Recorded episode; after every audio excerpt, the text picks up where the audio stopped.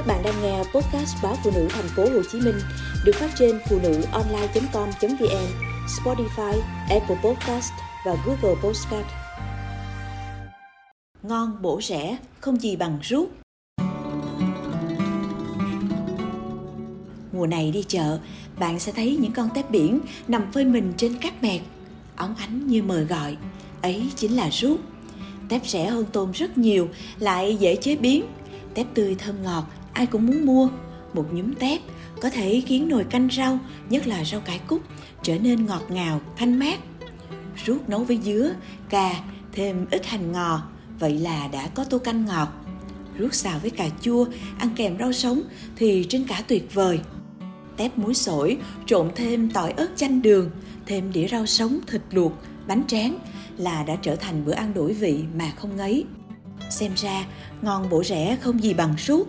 Chỉ tiếc mùa rút qua nhanh nên người xưa đã nghĩ ra cách để giữ được lâu hơn. Đầu tiên là phơi khô, bỏ vào bao, buộc kỹ. Vậy là có tép khô ăn quanh năm. Tép khô lấy ra ướp gia vị nấu canh vẫn giúp canh ngon ngọt như thường. Tép khô rang lên, thêm tí nước mắm đường gia vị, thơm lừng. Đảm bảo đưa cơm phải biết. Tép rang còn trộn được với các loại gỏi, chẳng hạn như gỏi rau càng cua, diếp cá. Lấy một ít tép xào với bắp và hành cũng thành một món ngon. Cách người dân quê tôi giữ rút lâu nhất là muối. Những ngày rút về, khắp thôn xóm đều gọi nhau muối rút. Các cô hàng rút đến tận nơi để bán, mọi người xúm xích, mỗi người lấy một phần. Ấy là bây giờ, khi giao thông đã thuận tiện hơn, chứ gì tôi kể mấy chục năm trước, muốn muối rút phải sang tận bên vùng nhân lý quy nhơn, lại đi xe đạp nên mất cả ngày.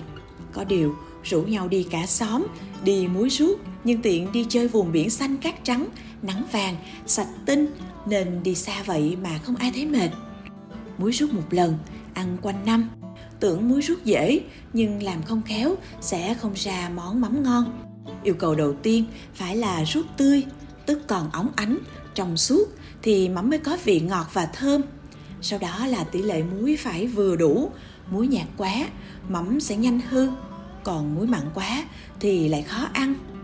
Trộn muối và ruốc đúng tỷ lệ rồi, phải giả thật đều tay, rồi cho ruốc đã được muối vào trong các hũ, đậy kín lại.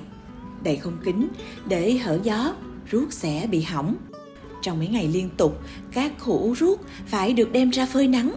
Thấy ruốc có màu đỏ tươi là coi như thành công. Mắm ruốc là món hầu như không thể thiếu trong các gia đình ở quê tôi vì ngon, rẻ và tiện lợi. Đơn giản thì có chén cà pháo, chấm mắm ruốc là đủ ăn được mấy chén cơm. Giữa buổi đói bụng, nhúng bánh tráng chấm mắm ruốc là no. Phụ nữ buồn miệng ăn vặt, lấy xoài, cốc ra chấm mắm ruốc. Không có thì ra ngõ hái ít sung, ngâm muối rửa sạch, chấm mắm ruốc thơm cay là ăn ngon lành. Công phu hơn thì có món thịt ba chỉ kho mắm ruốc, ăn sạch nồi chứ gắn chơi. Vào mùa mưa lũ, khi khan hiếm thức ăn, mắm ruốc là món thay thế lý tưởng. Trời lạnh lẽo, mưa gió dầm về, bạn đang ngồi đâu đó, nghe mùi mắm ruốc kho, bay lên thơm nức, là cơn đói lại cồn cào. vì tôi thì mê muối ruốc, khi hỏi muối chi mà nhiều vậy, có ăn hết đâu. Dì cười cười, bảo muối để cho. Mà quả vậy, một hũ mắm ruốc, xem ra là một món quà mộc mạc mà cũng thật đậm đà. Vì mỗi lần người thân ở thành phố về, thường thích mang bánh tráng và mắm ruốc theo. Có người khách ở xa được ăn món cà chấm mắm ruốc ở nhà hàng nọ, nhất định phải mua mắm mang về cho bằng được.